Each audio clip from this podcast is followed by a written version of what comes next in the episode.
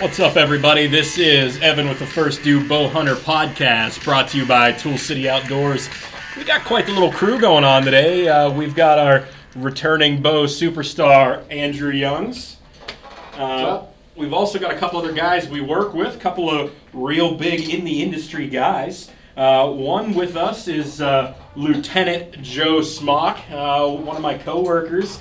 Uh, but one of the co-owners of Bugs to Bones does a lot for European mounts around here. Hooked us up last year. I think all of us hooked up pretty good. And uh, Tyler Cochran, um, work with him as well. We're all buddies. He's kind of the third. Uh, I don't want to say third wheel. I almost said third wheel, but uh, the third amigo for Kentucky. Um, you might recall from episode two, we talked about some guy that punched himself in the face when trying to shoot a bow. That'd be Tyler. So, Tyler, say a little something for us. How, how are you? Yeah, you guys like to poke fun a lot, don't you? Well, just a little bit. So, uh, what we kind of wanted to talk about today, well, we wanted to get Tyler on, and uh, Smock as well, as he's got some new properties dealing with, is how different some of the hunting stuff is. So, Tyler, kind of want to talk to you a little bit. We talked with Andrew and I about hunting some ag and field edges. You're kind of the the big woods area, right? Yeah, I hunt a little bit of what you could call God's country. Uh, it's very, very timber plentiful. I mean, you can drive for miles on a four wheeler down through the woods and not run into another town, house, dirt road, pretty much anything. I know I had Andrew out there a couple weeks ago, and he thought I was crazy for hunting out there. No, man, that, that you have to have some some guts and some some ambition in the morning to wake up and walk that far. I mean, let alone that was a 15 minute ride on a four wheeler to get back in there, and, and and you're doing that walking in. So I mean that that's such different territory from where we're hunting, and uh, we're walking in timber and creek bottoms and things, and, and you're hunting uh, power lines and like hills and so mountains, so to speak, Yeah. for us. I mean that, that that's different. I mean, what is your? I guess how do I start out with this? What is your your first goal early season when you're putting out cameras? Where, where are you? I think starting even to before that, before I wanted to get it, describe to me a little bit. So you said it's big woods. What is topography like there? Let's kind of paint it for everyone real quick. Pretty much everywhere you walk, you're either going up or down a hill. Okay. Uh, there's Andrew can attest. There's very little flat ground, especially where I have my cameras, my stands, stuff like that. Um, but where the landings are, you know, flat area, that's where I try to hone in on. Um, it seems like that's a favorable area for deer to cross, kind of mingle. Um, they like to bed a lot on the hillsides, which makes it tough. So you're saying a lot of big woods, a lot of big hills. Yep. Yeah. Now, Smock, first of all, welcome. I mean, this is this is the mind coliseum right here. You're you're right in the middle of it. you know? Yeah, guys. Thanks for having me on. Yeah. No problem. Uh, So, what are some of the land you're hunting? You know, like describe a little bit of what your area is and kind of what stuff you deal with. A little bit of layout, some topography. You know, just give us a little paint the picture. I'm kind of fortunate. I have I own myself 46 acres, but like where Tyler's from, I have a lot of ag around. The food is plentiful where I hunt. Apples, acorns, corn, beans, Kind of the- clovers. Kind of the buffet of everything. Keep them all year long. Yes. Yeah, it makes it nice, and, and that's kind of where I know myself, and I think even you, obviously, as you're just saying, like we're we're spoiled that way. Yeah, You know, I- absolutely. We've got everything kind of around, and you know, Tyler, it's hopefully got some woody I browse. mean, I wouldn't say it's easy to get on deer. It's a, a different technique Yeah, because you got to put boots on the ground. I mean, you're in there hiking and Oh yeah. you've spent, like you said, 10, 12, 15, 20 years in those woods. So Yeah. you've got an upper hand on a lot of people that try to hunt that public land of, you said guys down the hill don't come up that hard because No. that, that's straight up. Oh, it's And you're, and you're on the, the I'm not sure if that's south facing, which direction is which. I was so goddamn turned around there. I, I have no idea So- which way it was north, south, east, west. Where I had you is more of like a southeastern facing ridge. Uh, there's a lot of people that come down into the bottom. That's another reason why I love going up there and hunting, and I always see deer up there because it's so thick. I mean, I told you in, in rifle season when we do deer drives and stuff, I don't even carry my rifle with me through there.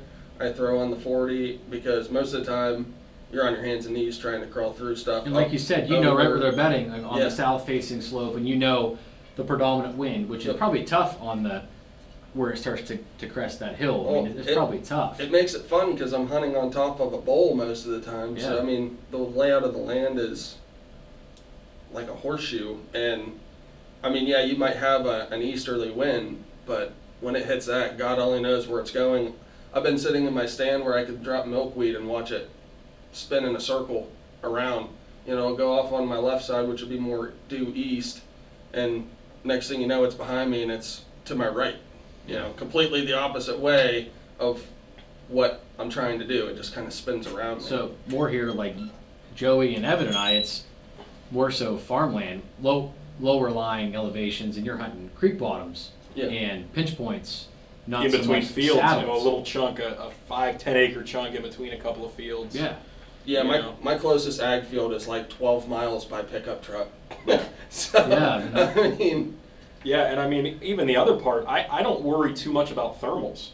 I, I mean, I, I do, but there's not enough elevation change on my land to ever worry really about the thermals. It's more just Yeah. what's carrying right at the stand right then and there. in your ground scent. Yeah, you know, I mean, for you, there's a lot of lot of stuff riding on I mean, that. that could carry stuff. I mean, that site Oh, could yeah. carry right down, and before you even know it, mhm. you're blowing deer out a half mile away, and you have no idea they're even coming your direction. Yep. So I mean, that that has to be tough. I mean, I'm very That's religious about when I go up on top of that hill. I mean, it's got to be wind in my face when I'm sitting in the stand, you know, coming kind of southern, southeastern. Um, I tried only go, I mean, it's going to sound kind of crazy, but I don't go up there when it's real super windy. I know there's a lot of guys that say, you know, I'm going to go sit in my tree stand with 30 mile an hour gust winds and they'll see 20 or 30 deer. But again, I don't know where that wind's going once it gets behind me. yeah, exactly. So I want has a lot to do with it. I want as little wind speed as I can mm-hmm. to kind of eliminate that factor. Yeah, sure. So you're going in there. You're, I'm guessing it all pretty much looks the same. I mean, are you looking for transitions? Is there transitions in there? You know that you're talking these hills. I, I admit I've never hunted that. I get a big chunk of woods. It's you know maybe a 40, 50 acre chunk of woods, but it's all kind of the same. There's still some creek bottoms through there. You know I can see easy transitions. Are, are you finding that same thing and able to break those down No, I mean, as far as like habitat breaks and stuff and like true areas where maybe you could see a, a deer's at or not, or is it pretty much just kind of like copy paste repetitive of the same? they they they hang out pretty religiously. I mean, in the same areas. We talked. I talked to both of you guys about this. I mean, I can go out there and I can take you to an area where there's 10, 20 deer beds along the hillside. Um, I hunt up there. I mean, the main food source is like during the summer we have a lot of wild raspberries. We talked about that the other night through text. Um, they, you know, acorns whenever they start dropping.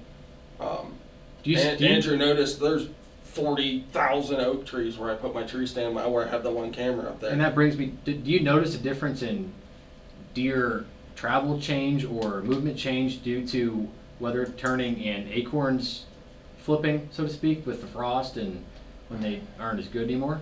if there's a lot of weather, like if we get a cold snap and it's going to stay for a couple weeks, I start seeing more deer coming up on top of the hill to get onto those acorns and stuff, or what little green there, you know, that's left.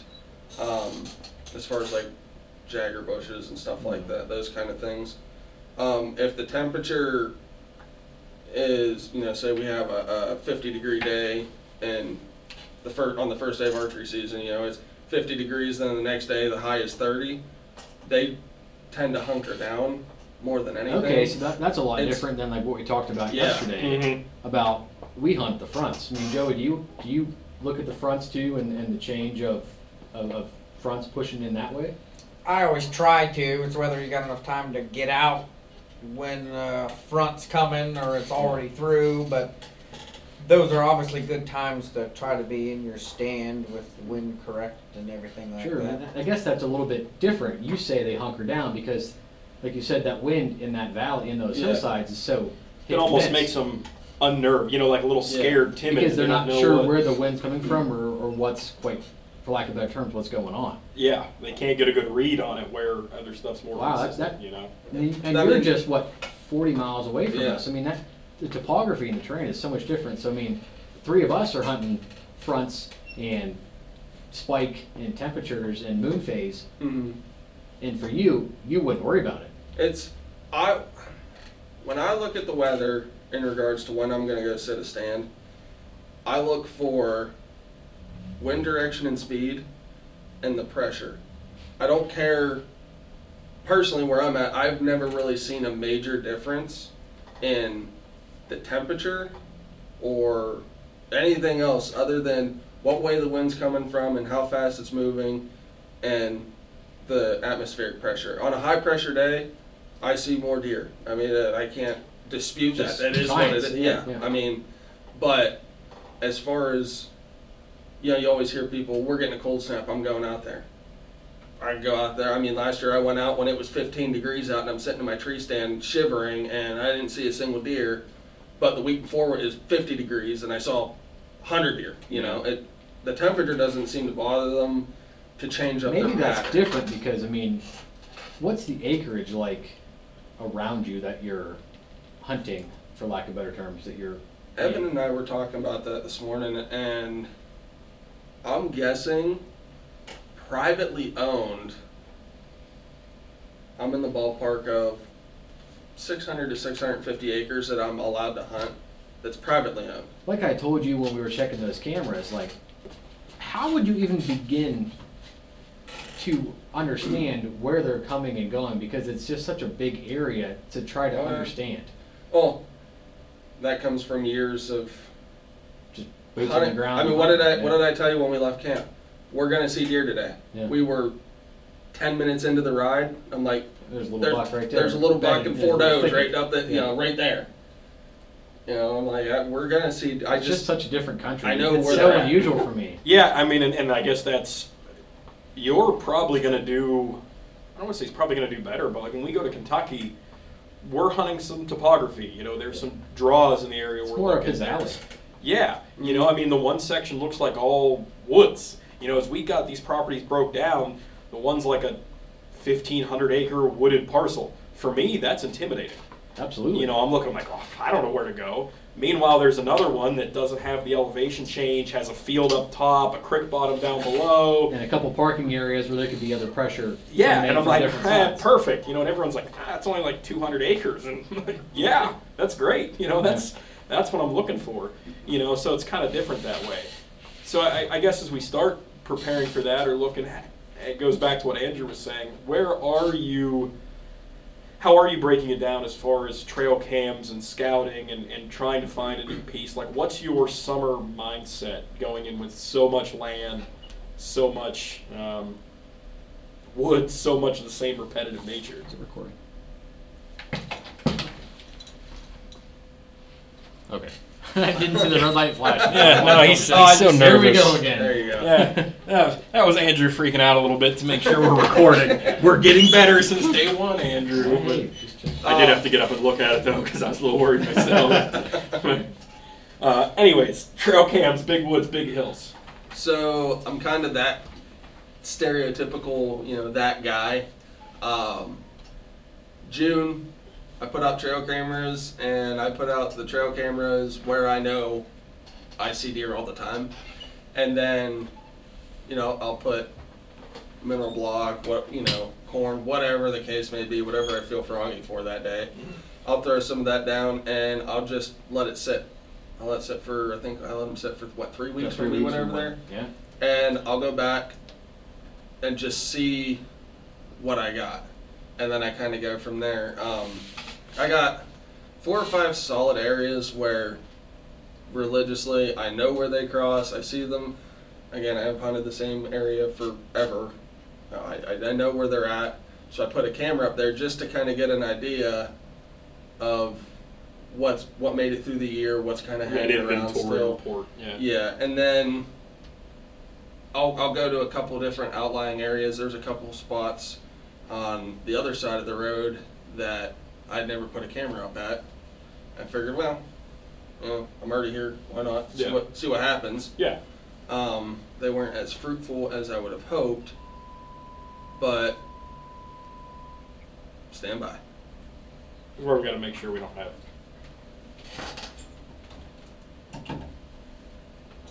This is the fun part of all of us being. Hey, we All good. right. Yeah. Should yeah. bit We'll- outside. We're good. We'll cut that out. So, so you've got a pretty good idea of where you're they're betting Yeah. to move. So do you when do you start to kind of hone in? Like you've got your stands up. Like you show me your stands and your cams. You're not Yeah. too far from that, so that's great. You they're already you already got pictures of deer. You're already getting Mm-hmm. to jump on it. How do you start? Do I need to tweak this stand at all, or are they still moving the same direction? Do I need to start game planning if? I mean, there's f- food and feed at this time of year is bountiful. Does it, like I asked before, I mean, does that ever flip? Do the woods ever flip and you and you and you see a change, or do you start making an adjustment towards lower elevation or push into the deeper not deeper stuff or Um, as like as far as food driven movements, not really because I mean, like I said, there's a lot of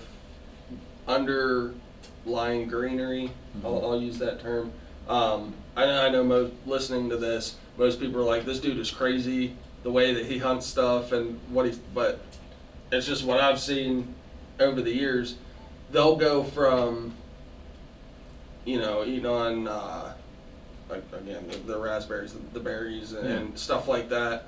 They'll go from that once those kind of start dying off, and all the little jaggers that I had you walking through that you were cussing me Any out browse about. on those? Oh, they'll chew them And down those to are stem. I mean, we're big talking woods deer? I mean, those stem. those deer don't have the opportunity to mow down soybeans Yeah. Yeah. or CRP or goldenrod and, And- have that kind of cover. and that's the thing that makes so it different. fun. I mean, I like sitting here. You know, Evan will send me pictures that he's got from his properties, and you know, there's ag fields all over there. You're hunting on ag fields. My pictures are on beans. Yeah, Joey's got what bean fields, corn fields, whatever out his way out in middle of nowhere. Yeah. Oh, this coming from you saying middle of nowhere. Yeah. well, you're Yeah. not wrong. Yeah. Yeah. But then- getting lost in a 15 minute four wheeler ride somewhere. At least we have cell phone service where we hunt. I, hey, they put in a new tower a couple years ago, so you got good service these days. to send smoke signals, maybe. Yeah. you know, I mean, Something. Anyways, somebody's yeah. got to know you're there. yeah. But yeah, you guys are bringing in pictures of nice, you know, big deer. I mean,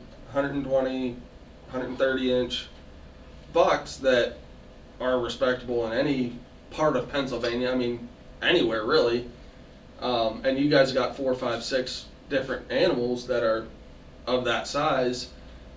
For me to get on something like that, first of all, it's got to survive the onslaught of rifle season every year, and it has to, like you said, I mean, it, they're eating on acorns and jagger bushes. most of Ferns. the- like, Ferns, yeah. Woody So browse. to get Yeah. that big, Yeah. I mean, the one that, that we have on. That But the you body saw- size of that deer was not that different from the bucks that we had pictures of. No. Yeah. Like they still had the body stature and the size of of that. I mean, are you seeing a difference in any trail cams you're seeing, Joey, of body size are pretty comparable to what he's gotten? Uh, no, I think everything's probably the same. Um, I think the antler restriction that went into effect years ago for where all of us pretty much hunt has Well, helped out. I think lot. that's been huge. yeah. I mean, we talked about that on the first one. That is, that has changed things tremendously. To now we do have the ability to see 120 inch deer. You know, I mean, Yeah. that it's somewhat more of a regularity instead of a phenomenon. Especially big woods. I mean, like I said, my dad, we had a cabin. We have a cabin up in big woods, like Allegheny National Forest, like Ludlow, and Mhm. outside of Warren. And you're not too awfully darn far from there. About So 40 minutes, about the same like the bucks I saw in that camp that you guys have at the, le- at the lease there, there were some great deer up there. I mean, Do you recall a time? I mean, we haven't been hunting that long. When you recall a time when there wasn't deer like that around in those woods? I spent a lot of time on the junior license shooting five and six points Yeah, because that was that was a a good. then. That was Yeah. a, an average. I won't say good. I mean, you had your two or three anomalies every year, but that was Yeah. a solid deer. Um, but just as time's going, and I don't know. I mean, it could be you know, I'm spending more time in the woods. I'm doing more things out there that I'm starting to see bigger deer running around. That could be it. I mean, the potential could have always been there, and I just wasn't seeing it. Um, Well, and I think there's just less hunters these days too. well, yeah. Yeah. I mean, yeah, oh yeah, I. I told Andrew there I have thousands of access to between you know private and public. I have access to thousands of acres of land, and there are two of us Yeah. that bow hunt Yeah. up there, Bob and myself. And up here, That's it. the pressure is a little heavier. I mean, like Yeah. I said, I've had glass in a spot in those deer. There, people stop. Two people stopped. Like, anything Mhm. good out there? Can I use your binos? Like, yeah, there's some deer out there. Here you go. Well, I think hitting back, I'm Different. not to point out that Joey's older than us, but I mean, Oh, he is. o- he's Yeah. old man. Yeah, I know. Well, I mean- thanks. I mean, yeah, we'll get you a walker out of here when you're done. Um, Don't fall. But so, like for you, have you always had decent sized bucks, or you've been hunting longer than us? I mean, walk us through, I guess, your progression because you've kind of always hunted, right? You've come from a hunting family and stuff. Oh yeah, it it's been- always been in the family. Every first day of rifle season, you know, you go out with dad and grandpa and brother, and uh, I think there was, there's definitely bigger bucks now than there was when I was a kid, Mhm. and that's a tribute to the antler restriction that the game commission put in. I don't even remember when that happened now, but Yeah, it had to be. Early 2000s. I was gonna say probably mid two thousands. and 06, 05. Yeah, somewhere. There was more hunters back then too. Uh, I think with everything happening in the country these days, I think uh, over time, I th- I know there's less hunters now. There may be some more archery hunters than there used to be, and less rifle hunters. But all in all, I think there's less hunters total out there. Yeah. I wonder if that will increase this next year or two after this COVID. People can't do things. Like, let's pick up hunting. It might be, or you know, or even just that survivability of having venison and not yeah, relying don't on things go- that rely on the store. I'm kind of curious to see once the reports come out. I guess it'll probably be in 2021 towards the end of what the license sales were. Yeah. You know what harvest reports were and see what happens. Yeah, they increased what the doe tags, but Yeah. well, there's still like nine thousand left or There's- something yeah. as of today. Yeah. So I mean, the, the herd is doing better than I've ever seen it. Yeah. I mean, I- like I said in the first couple of podcasts, watching my dad come home from camp and on the windowsill, see anything? A doe or nope. Any shots? Two. hmm That was a he like he hunted the first two or three days and then Saturday Saturdays. I mean, he put a little bit of time in and he was a he was a bow hunter back then and he just didn't. Never deer had weren't that there. I mean, you could success, probably yeah. attest to that. It, it it it took a lot to get like you said, Tyler. I mean, there it took a lot to see a five, six, seven point. That, that was good back then. So everybody wanted to, to bad talk the game commission and damn it, I want to shoot a buck. But what does it matter? Yeah. But I guess maybe they were looking out for the long run and maybe they did something right. And I won't tell them to their face about that, but Yeah. I, I, I have never seen a herd as bountiful and, and as good health as they have been. Yeah. You see fawn does with triplets and and deer that I have never envisioned to seeing around here. Well, and I think you're getting more of the deer management, the quality deer management stuff coming in. We've all talked, you know, I feed during the winter. We're putting mineral out. You know, I think all of us do food plots. Mm-hmm. You know, we're doing things to keep that health there and build it up. And now as we get more involved and we learn more about it and, you know, we sit and listen to these, you know, podcasts about, you know, getting land prepped and doing some of this stuff. I mean, we we're just talking about it today. I listen to one, you guys listen to a different one. You know, we're all kind of doing that same thing to how to make our, our herd better, bigger. You know, we're looking at doe management to bring bucks in, and i i- it's more of a more of a overall how can we do more than just kill the deer Yeah. you know and, and just bring that in so I, I think some of that is a, a tribute to hunters these days as well that Yeah. knowledge that youtube that you know podcast type thing that we're learning from is the same for everybody all the same. And maybe guys, like you said, Joey, get more archery hunters. They want to get that Yeah, I another mean- two months. Back in the day gun when we were all, when I was a kid and you guys were in your underwear or diapers, whatever. We weren't even thought of when Yeah, I we was got, gonna flannel, say, sh- I we mean, got flannel we- shirts. There wasn't too many people planting food plots and putting out mineral licks, and now you go on my country block, and every neighbor probably has a mineral lick out back of his house just to watch the deer come in the backyard, Yeah. or every somewhat avid hunter throws out a clover plot or a chicory plot or some buckwheat, and you didn't have those things Yeah. 20 years ago. Now, with that, I kind of want to hit because you you are a landowner. You know, I we, I have some family land. You know, you get access to it. Bit, You have yeah. some stuff, but you are a landowner, and you also have some property you lease as well, right? Yeah, so me and my wife, we own 46 acres. It's like butts up to my family, aunts and uncles' farm. Uh, I'm not really even how much total, if I would guess, that farm would be. Maybe 250 acres of what my family owns. Mm-hmm. And then my business partner, Chad Jordan, through Bugs to Bones, it's kind of, of course, all the all the farmers, they want the deer Yeah, to die. yeah. Mhm. So I had a farmer approach me that owns uh, 206 acres that borders my property, my aunt and uncle's property. And there's been a lot of people hunting that over the years. I've never really hunted over there just because so many other people were hunting. But Yeah. he was talking about having it red tagged. And I approached him and I'm like, man, I don't really want red tag out my back door where anybody can go shoot a deer pretty much any time of year. Yeah. Mhm. So we, in further talks, we asked him if he'd be interested in leasing the 206 acres, and uh, he said sure. So we kind of went through the lawyers and did a contract up for a year, and had to get some uh, liability insurance, and Okay. away we go. Now we have 206 acres. Guess I and didn't we posted, and that. we'll see what happens this year. But Yeah, because that, that honestly, I that's didn't more. know that. You know, I look, yeah, oh man, I'd love to lease hundred acres. Yeah. You know, I don't even, I never thought about any of that stuff. Now, Yeah. do you have kind of some control over what happens there? Obviously, you said it's a, it's a farming parcel. You know, there's.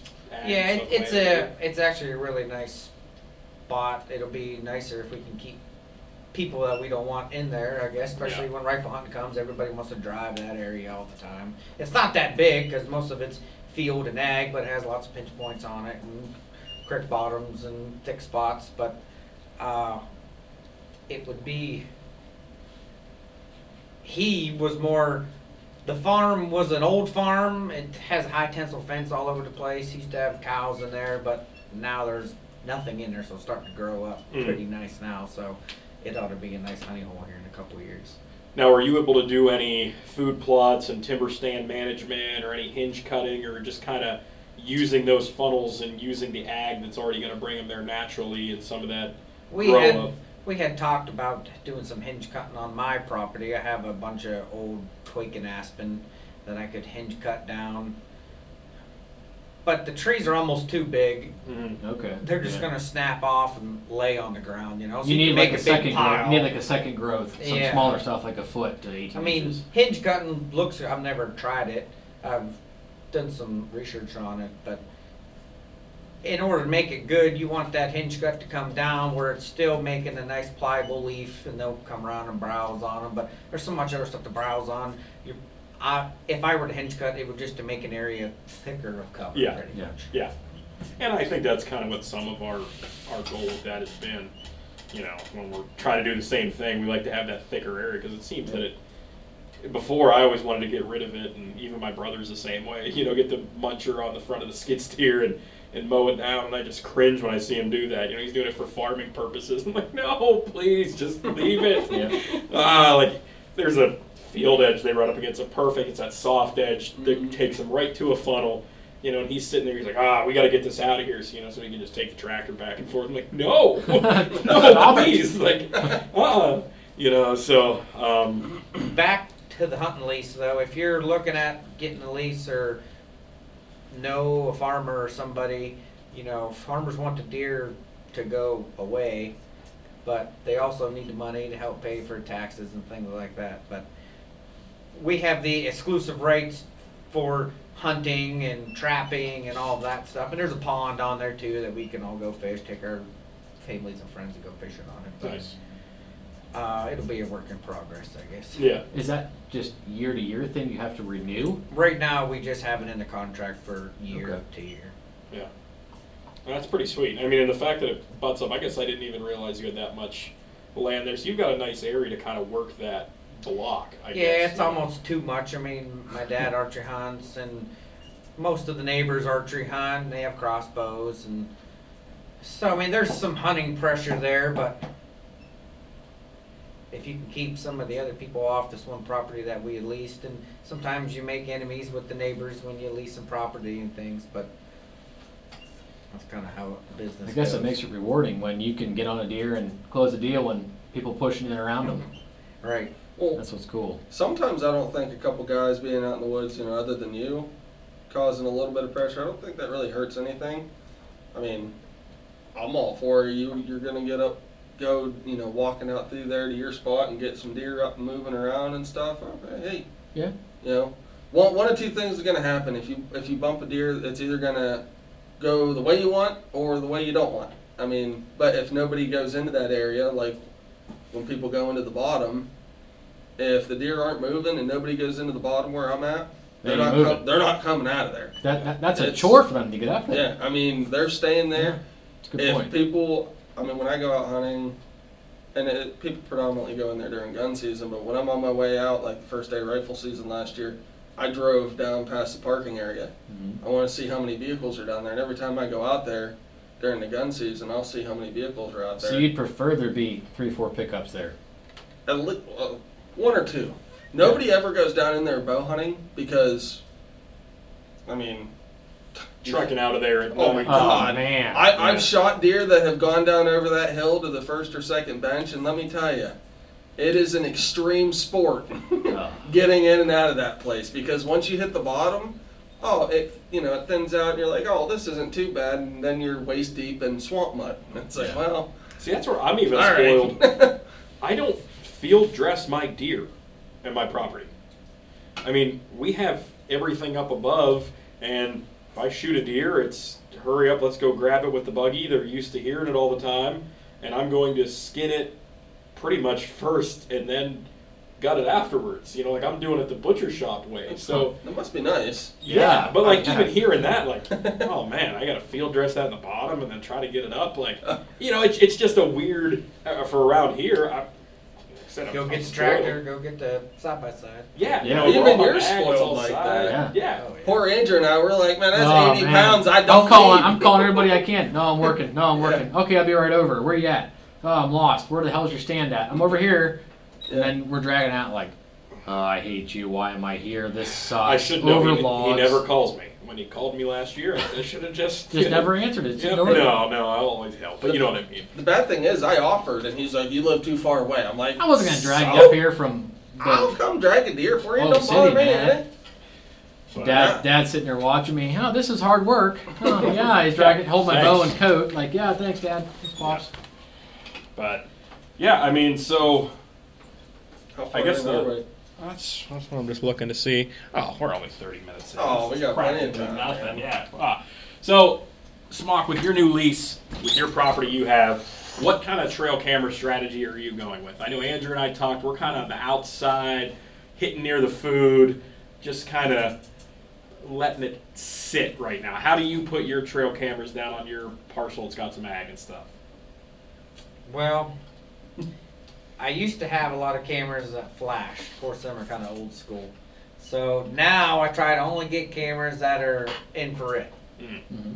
And this year, on our lease, we kind of broke it up into two spots, like a north end and a south end, where we have a mineral lick on the south end, and then another one on the north end, and a couple other cameras in between. Maybe just to see what's out there now, maybe around a couple of the apple orchards that are there, uh, because even though the apples, of course, aren't ripe yet this time of year, them deer still come around and they're browsing and sniffing and checking out to see if any of them have dropped yet. Yeah. And so, then so you're you're focusing on food right now, just like Pretty much, too. yeah, and especially the bean fields. If you got a bean field now in early season archery in Northwest PA, and you can pattern a big buck that's coming out to a bean field the first two weeks of archery season, you're probably going to shoot them. That's what I'm hoping for. Yeah, That's the hope. That's the hope and pray. I know. That's I think that's kind of where we're all at, and I think even while we're trying to get down to Kentucky a little early to get some sort of pattern, try to get a bachelor group, you know. I mean, you got to put your time in as far as maybe go out and scout with binoculars and things like that and put your cameras out. But if you can get one pattern right there before before the first week, you have a good chance of shooting a big one. It's just a matter of getting a pattern and knowing where he's going. And that's another problem when you have so many fields. Well, you don't know what field you're Yeah. going to come to with that night. So, you just just acquired, or so so to speak, just started leasing this property. Ha did you? Was it last fall? Did you get a chance to get boots on the ground when it was like shed hunting season and turkey season, where you could see some trails and bedding and? Yeah, I mean, I've always hunted this property even before we started to lease it, so I knew. Oh, you quite got a pretty good idea. You got a Yeah. good jump on it, Yeah, so you know where quite a they're bit. bedding, feed, in between. Yeah. So that, I mean, but but this year was the first year. Like after we leased it off the farmer, he had a couple old goldenrod fields that got tucked way back in off the road. He's like, "Hey, I'm going to plant some corn back there." I'm like, "Oh." absolutely. Really? Oh yeah.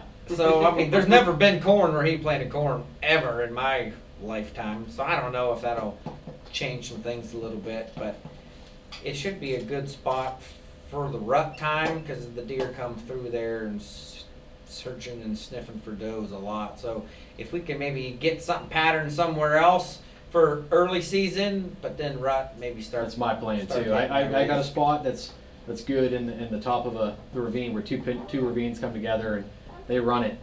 Mhm. They more so better towards Halloween first week in Yeah, November. yeah. Halloween I seems like just- if I'm going to shoot a buck, I usually shoot one around Halloween. Yep. That seems like for me. I just have like I just know like I'm not pressuring that one spot where I shot my buck last year. yeah, just kind of leaving it Just focusing on my newer properties that I got permission for. so- And that's what's so hard, having such a busy lifestyle and doing other things. It's hard to hunt certain stands when the wind's right because you don't have enough time. You just want to run to the closest stand and get in the woods, and Yeah. mm, maybe that's why I haven't shot a big monster buck yet because I'm not disciplined enough to. Well, I, I think that's kind of all of us. We all kind of hit that same. Yeah, we're all blue collar, man. You, you got to put time in when you can. And I don't know. Dude here says he's disciplined, but he come into work one day last year and said, "Oh, I passed up a buck. I probably should have shot. I'm not going to shoot one the rest of this year." and then he didn't but shoot one the rest of this year. Maybe he'll be bigger this year. You never know. yeah, yeah. I mean, because really, my dad hunts in a couple spots all the time, and he usually shoots one during the end of rut every year. He gets lucky. He's got 12 of them on the wall, all from up at the farm, Yeah. and you can watch the genetics on the wall go down as, uh, I mean, go up, I guess, from his first buck that he kind of shot and got mounted when I was young to all the way now, and they're all from off our place, and it's Uh, there's definitely big deer. Yes. The picture you sent me last year, your old man's deer, it was a stud. Was- Yeah, he got That's lucky. a big He actually buck. shot that in rifle season, I guess, Yeah. last year. Nice. Yeah, I mean, I think for me, I'm going to try to do a little less rifle hunting and put more of my time towards archery, just for that fun, that excitement, see what happens, hope to pattern it, you know. But I, I guess as we're patterning, have any of you guys started doing any spotting or trying to do glassing? I know you were doing some pictures and stuff, Andrew. Just but- glass, and I haven't picked up a spotlight. I haven't spot deer in years. I haven't picked up a gun in years. Yeah, Just that extra pressure. I mean, a lot of guys around here, I shouldn't say a lot, but a lot of farmers or people that have leases or property, the first 30 feet are five rows, 15 rows of corn, or corn, and the rest are beans. So you can't spot. When they get Right. four or five foot high, because they know the quotation PA gun hunter will come out Oh, and yeah. spot and then go in and push them the first week of season. So Mhm. it's hard to spot around here, especially. I mean, deer deer get used to that. I mean, maybe they're used to it. I just it's a really that's kind of a pastime that my dad and my parents and I did years and years ago at the big woods, but I just never really found much good in it because deer are out in the field at night. What good is it doing you during the day? So there's two bucks out in the field sparring or dog and does. Like, okay, you got a good idea of oh, there's things are starting to change. They're starting to dog some does. That's a good jump on. Okay, the next week should be getting good. But you can't hunt that area. What what good does it do? Yeah. There's there's costs and benefits to it, so I, I don't do much of that. I know for me, just because I can walk out my back door and go hunting, I don't have to like drive too far to check out the area that I hunt. I know me and the wife and kid will either jump in the truck in the evening or drive around the country square in the side by side, and you know you'll see them out in the field and check them out. So you're doing a little scouting there, I guess per se. But I know when it's like prime time archery hunting and around my house, spotters are driving down the road Spot in your front yard, I all day, bet. Uh-huh. every day. Oh man. I've yet to go to your house and not see deer in the field across the road.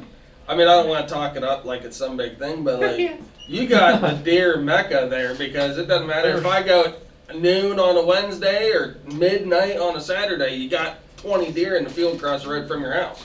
There's a lot of deer, and that's why a lot of the farmers want them shot. Yeah. So I mean, all of us are pretty big buck hunters, but I think we all should shoot a doe first before we shoot a buck. You know, I, I wonder. I often wonder that myself because there's some states you have to shoot a doe or two doe for like, I don't know, is it Iowa or I Illinois? think I think Iowa at least one. I think. Yeah, before you get a buck tag. Like, maybe that's not a bad idea. I mean, there's just so many deer, Yeah, the, the deer the deer herd is up, which is great. and and I think that's why the game commission put out more doe tags, just so we Mhm. can maybe. Because out in the center part of the state, they're having some problems with the CWD mm-hmm. stuff, and you know if you can con- kind of control that by shooting more does or more deer, then you have a less chance of that happening Of them, where we hunt. what socializing and, and being around the same area and, Yeah. and giving it to each other. Yep, just kind of overpopulation probably maybe. I did get the bonus tag for over this way too. Oh, good deal. Just because I'm living so far away now, I Yeah. figured might as well. Yeah. Someone, one of us will get you in a stand and smack a doe. Oh yeah, we got, I got no problem sharing dough. Yeah. I mean, Yeah. If you see one of the bucks come by, yeah, I might be slugging you for your bow. yeah, I'm gonna Hey. try to shoot my arrow at you from across the field. so Shoot don't it. get it, but Shoot you know. that thing, man. Whatever. I already told Joey he's gonna find me in one of his tree stands one day out back of his house. Just shoot it out. I gotta, I gotta start moving some tree stands. I'm behind. I don't have Man, you gotta go to where that I need hanging to hunt system. and- I mean, I'm not trying to peddle the hawk system, but I got Tyler convinced on it. We got Gredler It's- on it. It's coming, man. I mean, it's the way to go. Sticks are in. One stand, a couple of minutes, I can be up anywhere. I'm trying to convince Andrew next. Spend some of that big dispatcher money. Yeah, that moldy green, baby. Yeah, okay. Yeah. That sold Harley money. Get, it, Yeah. get it spent. I paid for two mortgages, two mortgage payments. I have to pay my mortgage while we're in Kentucky. It shouldn't be too hard to convince Joey. He's got that Bugs to Bones. Hell money. yeah. I don't know. It, going. it'd be nice to get a deer in archery season, so then you can just take the family and the kids, and they can shoot during rifle season and dog for them a little bit. Yeah. Yeah, and I, I like for me that's still the same thing. You know, it becomes a whole different game. I don't worry about wind. It's more spending time with family and friends. And hey, I'm off today. You want to go do a deer drive? Want to go here? You know, have some lunch Yeah. somewhere. I, eh, rifle's a whole different game for me. Where I talked about it, I am serious when it comes to archery. And I mean, I'm even. I think talked to you about making spreadsheets. I helped Tyler make a spreadsheet today. I'm like, okay, Yeah. here's how you can pattern things, and let's do this, and here's how I break it down, and you know, I, I feel kind of like the nerd in the nerdery, you know, of like You well, are. here's- You I- are the nerd. I mean, I, I admit that I am, and it, unfortunately, it hasn't paid off that way yet. But I keep thinking if I can do that and put the time and effort in, that you know, that that's going to be where it comes, and I'm Sure. trying to learn that deer and, and get on a buck instead of just the haphazard, you know, buddy that's hunting my property had a beer at nine o'clock in the morning and decided he's just going to walk around the woods to push something out today because he didn't feel like bringing a gun. Yeah. You know, he's just working it out for me. I know if it gets to that field, he's good. And call me on the radio to let me know where he's at. You know, and I, whether right, wrong, and different, I mean, that's kind of what happens. He's just, hey, done with this drive, don't shoot this direction. You Yeah. know, just kind I'm of coming around this way, coming towards you. Yeah, and it's it's different. You know, it's just not a you don't sit still. It's not trying to work it in. So archery's that mental game, that chess match. You know, and it, it takes more than just pulling up and firing at 200 yards. Yeah, but for sure. I mean, I, I think most of us at least myself, Andrew, Bri- bow hunting's kind of where it's at for me. You know, archery hunting's the or rifle hunting's kind of the. Eh, I didn't get anything during Yeah. bow season, or eh, yeah. Last year, I, I just had that buck tag, and I went and pushed for Simmons and Botch. yeah, I didn't have a didn't carry a gun. I just had an orange, and of course, I got pushed into the thickest brush piles. And you got to go push these. You already Oh, yeah. tagged out, you lucky bastard. yeah. So, I definitely much prefer archery hunting. It's just kind of my niche. yeah. So Just gotta keep getting your cameras out there, see what's out there. It takes a lot of cameras. I mean, I got, Oh, I have man. three cameras, and my other buddy has three, and then my dad has a couple out. So it seems like you could have a camera on every deer trail. But Could you have obviously too can't many? Do that. I don't I, think- think you could have too many. Too. Uh, yeah, like I've talked about. This makes it sound like I, I don't like my dad's style of hunting when I talk. it's, it's not the thing. Please, if you're listening, but you know he.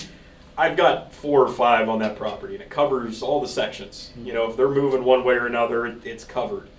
You know, and he's ah, I gotta try to get a couple more packs of trail cams and a couple more packs. You know, like I got four packs. I got hundred acres. Like, what are you? Oh, Yeah. one here, here, here, here. I'm like, holy cow! I mean, you're gonna have every time they stand up, poop, turn around, and you got pic- two pictures of them, yeah. Yeah, you know, like I, I think that's a too much. Um, between probably the total 300 acres I hunt or have access to, I, I have 15 cams that I put out, but it's enough that I probably break it into 20 acre sections. A you cam know. per 20 acres. Yeah, that's kind of how I run. That if about I right, can break in that area and see what they're doing and try to get it at a pinch point or a funnel, and a lot of times it's two different areas are converging, so I might get deer that are bedding this way, deer that way. Yeah, that's kind of how I work the cameras on it. But I ended up taking three cameras and putting them all in one spot. that's effective. Which sounds really dumb, but I'm gonna explain my reasoning. yeah. here. Hey, let's. Here is the great idea Andrew and I had. Let's bring Tyler on to talk big woods hunting and all of his tactics. Okay. So we've been They talking. eat raspberries and put three cameras on one tree. Walk through the woods. I like this. It's great. Yeah. Uh, So all right. Well, thanks, Tyler, for coming on the podcast. Don't worry, we're never later. playing you again. Well, you better explain yourself. Dying to hear. my, my reason is again we talked a little bit ago about my lack of agricultural areas around me and the difficulties of finding a big buck not just a respectable but you know something big put on the wall so i got pictures i showed you know all three of you guys the he's a 13 he's wide split brows Nice kicker buck. nice Absolutely. deer It, it's a beautiful buck. and I'm like, I am going to do everything I can to kill that deer this year. So what I did was I put some more stuff out with my camera, and I took a couple other ones and I put it up around it, facing a couple different directions. And my thought process, and I probably, I mean, uh, there's a high probability that I'm wrong, but my thought process is if I can get him coming in four or five different days throughout the month that they're up, I can at least figure out the general area that I know for a fact he's living in, and then when the time comes to start transitioning to trails and scrape line, you know, stuff like that, I can kind of focus it more on, okay, so he's been coming from the south every time, Mhm. so I'm going to kind of focus more that way because I don't have the four or five, you know, big bucks like you got, or like, you know, two or three Andrews got, or Joey. Well, I I'll got be that honest, if- one. If you have a, if I had a 13 point on camera, yeah, I'd probably be throwing everything I had in there to see exactly where he's going and Yeah. when and why and how. Yeah. Yeah, so that's I don't that's care about kinda, the little eight point or the whatever. I'll, I'll focus on that one. Now, see, That's- that, that's my pessimistic side. We talked about it the other day where I'm like, yeah, I mean, I've got this one with Mass and this kind of cool one, you know, Campbell's. Campbell's. You know, it, it is. A, it is. He's a stud buck, but I'm like, well, I'll put it here, and if he comes out, this is where it's going. You know, I'll move the one a little deeper on the way I think it's going, but I guess it's maybe that true. I'm probably not gonna get it. Keep my hopes down, so I'm not Like you said overly first one, disappointed. just don't let yourself down. How do you Yeah. keep your standards kind of low Well, if so I you keep don't myself down bum already, yourself out big Yeah, if. I keep myself down in August, then it's only can go up. You know, I'm sure I'm never gonna see him again. and then when you see him, it's like, holy crap! Yeah. Hey, Yeah. all right, we figured something out Yeah. anyway. Yeah. maybe it's lucky. dumb luck. Who knows? Most of the time. But That's why I have all these charts. I get pictures. I do all this, and my dad every time. How'd that work out for you this year? Thanks, middle finger. You know, like it didn't, but in theory, one day it will. you know, I say I know where the deer are coming from, and usually I'm pretty accurate with my assumption based on past experiences and stuff. But it's just something that if I can solidify that, and like like I said, I mean, I could go out and I could shoot a six point, a seven point, put, to put meat in the freezer.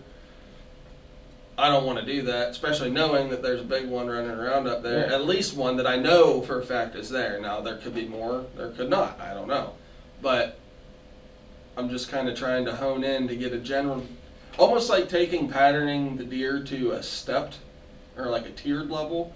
Like okay, uh, what we we got we saw the pictures that I had of them. The first one was June 30th, I think it was. Um, okay, so I know he's in here, so I'm gonna give it two or three more weeks. Okay, he came back a couple more times. All right, I know he's hanging around here. So now let's try to figure out the general direction. All right, I got him four or five more time, you know, different days. All right, now let's start kind of honing in on a heavily traveled path over here, trail over there.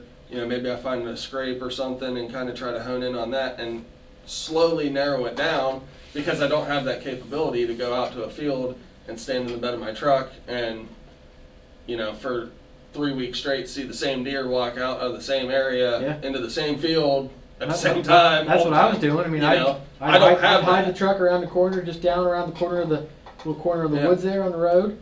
And come out with the, the tripod and binos and every night come right out of this and work their way right down and they were working right through the where the tractor planted they're going to take the path of least resistance so Yep. they're working right the tire track of the beans Yep. working right and i put that mock scrape right there and it, it's been great success but like you said you don't have that yeah, option so you have to try to start to bounce around and, kind of t- like you said tear it out I told you guys, you know, I keep telling you if you want to come over and hunt anytime, whatever. I mean, there, you'll learn a lot of different things. I mean, it's a whole different ball game. You know, you guys hunt.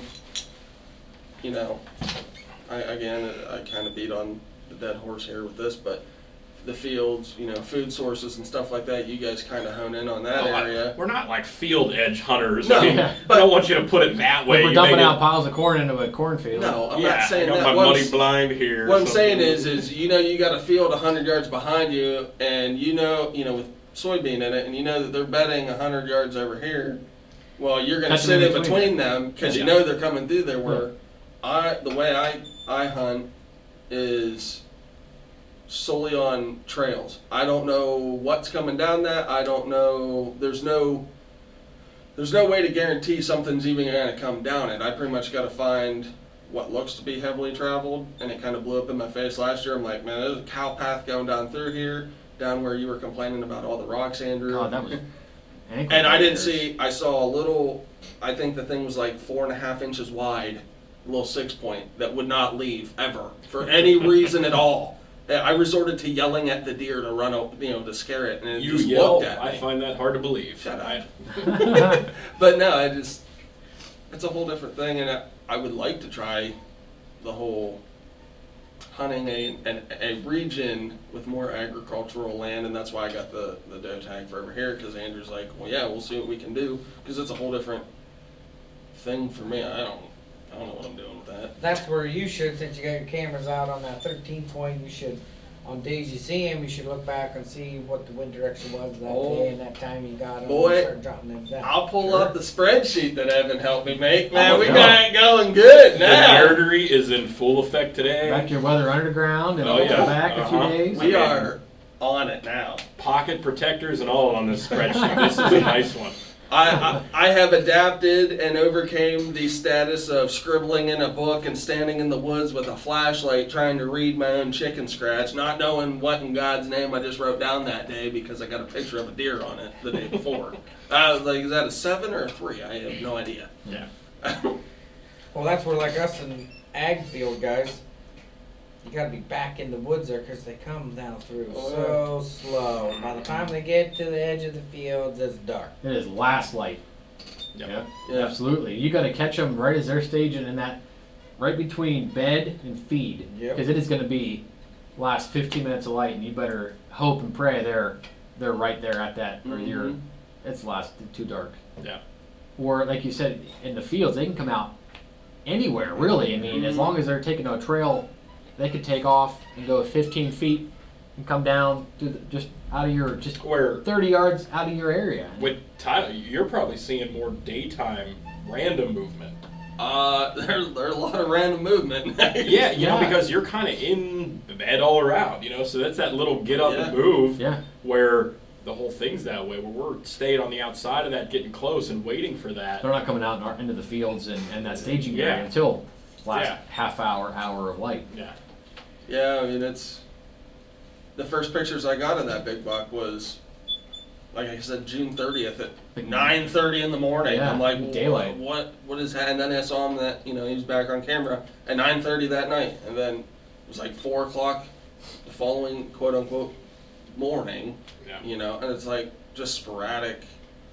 You know, a couple more daytime pictures. You know, it's, it's just they're weird over there. It, it Yeah, just man. they just mosey. There's no defined way that they go.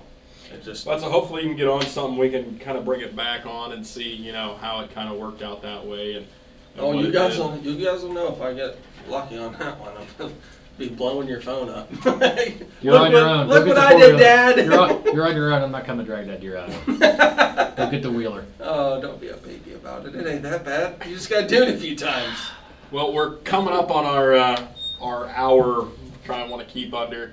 Uh, first of all, thank you guys for coming on. You're definitely going to hear more at Tyler. He's going to apparently follow us down, drive us down to Kentucky. You He's, know, he's driving I was gonna say the I old Ford. I'm Yeah. Uber status. All right, don't be making it sound Uber like us I'm down. just tagging along. And he's, Goo- cook, he's goober- cooking the first night. goober he status. He is insisting status, he's cooking the first night. We're doing steaks. We're doing Beans some. weenies. That's we're what he said. some the first night. ladies steaks, Oh, baby. really? Oh, man. yeah, I'm Name treating drop. you. Let's get a sponsorship from that. Yeah. him Yeah. up. And uh, Ladies Smock, thank you for coming on. Given that, I we're not going to be done with you either because I, I want to get on and hear the process of this Bugs to Bones. Uh, first of all, give a little drop of Bugs to Bones where they can find this info at if they're in Northwest PA listening or this uh, Northeast Uh, Ohio. you can check us out on Facebook, Bugs to Bones, or uh, give us a call. It's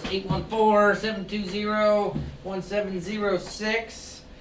Uh, we're kind of, this will be our third year up and running, but uh, I mean, last year we did over about 250 skulls, so uh, kind of like all the European mount stuff Mm-hmm. and yep. getting them all whitened up and look good. I gotta say, I had mine up done and and whitened getting last it I year. love it. Oh, dude, it I look at looks my buck Great. every day. That's the love same. It. I- I love it, man. It's That's awesome. good. Yeah, you. I mean, it, it is, and I'm not just saying that. It's one of those like I've done them on my own, but there's something about that one that's Yeah. whitened up and you know just done right, you know, and still has the nose pieces and Yeah, teeth. right, right on the mantle there next know, to my other one, right? yeah. TV and the sheds and pictures and You know, I'm kind of glad you had Joey mention his business on there because I don't know, maybe we can work with him and Chad about. Hey, I, I was listening to the podcast and the guy said, "Come on over here. Maybe we could get a, a, a nickel kicked our way, get a discount on a mount or something from Smoky Boo." No, We'll see, we'll he's see got- what Get a happens. I'm- discount. I'm hoping more that you know we're going to be the ones to promote you know Smock's big Bugs to Bones big Oh, yeah. buck challenge. You know, and I can see that one. That's, We uh, got thought of maybe doing something like that, so Sure. I guess stay tuned. You never know. Stay what tuned. Look at this. We are dropping these things just to keep people coming back. Yeah. You know, when's it going to happen? But uh, no, um, I think we've got a few more weeks to get ready. We'll have a couple more prep sessions of what we're doing. Probably go over our last minute prep for Kentucky. hopefully take maybe a video of what we're packing and Yeah. loading the camper up and last minute bow prep and You'll be able to see all that on uh, Tool City Outdoors Facebook, Instagram, and YouTube. Uh, so make sure you follow that. We're going to kind of go through. Maybe we'll film a little bit of our map segment of how we're breaking things down, and then kind of podcast it as well of how we got ready, what all we have, and then uh, getting ready to go. We're probably going to do, I would say, a podcast every couple of days we're down there and some video, you know. So a lot of stuff coming. Um, it's it's an exciting time of year, guys. You're, is- you're gonna do that giveaway while we're down in Kentucky? I don't know if I'm to do it down in Kentucky. Might be when we come back and start doing some videos that way. It, it depends how. Okay. I mean, if I if I get my booner the first night, Oh, I mean, okay. maybe I'll. Then you hang back a I- little bit. yeah, I you might do some editing. Have a couple you know, Busch Lattes and just some- mess some around, little whatever, and things. send But it. if it takes me two or three days to get my booner, I, I might, Yeah. you know, wait till we get back. It just all depends. Yeah. Yeah. Don't worry, A- Andrew and I will shoot the scraps. You Yeah. know, Yeah. filling some freezers here today. Come on, Forkhorn. Yeah. yeah. Not too picky. Yeah. But hey, guys, thanks for tuning in. This has been the first Do Bow Hunter podcast. Be sure to subscribe to us on Apple iTunes. Uh, drop us some comments. Give us a like. If this is something you like, uh, be sure to let us know. That five star would be cool, but be honest with us. Send us messages on Facebook or Instagram. Like us up on YouTube. Uh, we're going to have some more stuff coming out. I think there's also going to be another podcast dropping as part of the Tool City Outdoor feed uh, pretty soon as well. Uh, getting some other mindsets of some other guys, getting some other things involved in what they're doing, some more gun info as well. Um, so stay tuned, spread the word, uh, and be safe, guys. And get out in the woods. That's right, man. That's just get your cameras out, shoot your bow. Yeah. So from I want my bow back. Let's not go down that road. Oh yeah, that's a whole nother night. That's going to take a lot more, a lot more something to go into. Super sad face is all I'll say about that. So from Evan, Andrew, Tyler, and Joe, Lieutenant. L- Lieutenant Smock. Yeah, I'll salute too if you can see it through the podcast. But thank you guys for listening. Have a good one.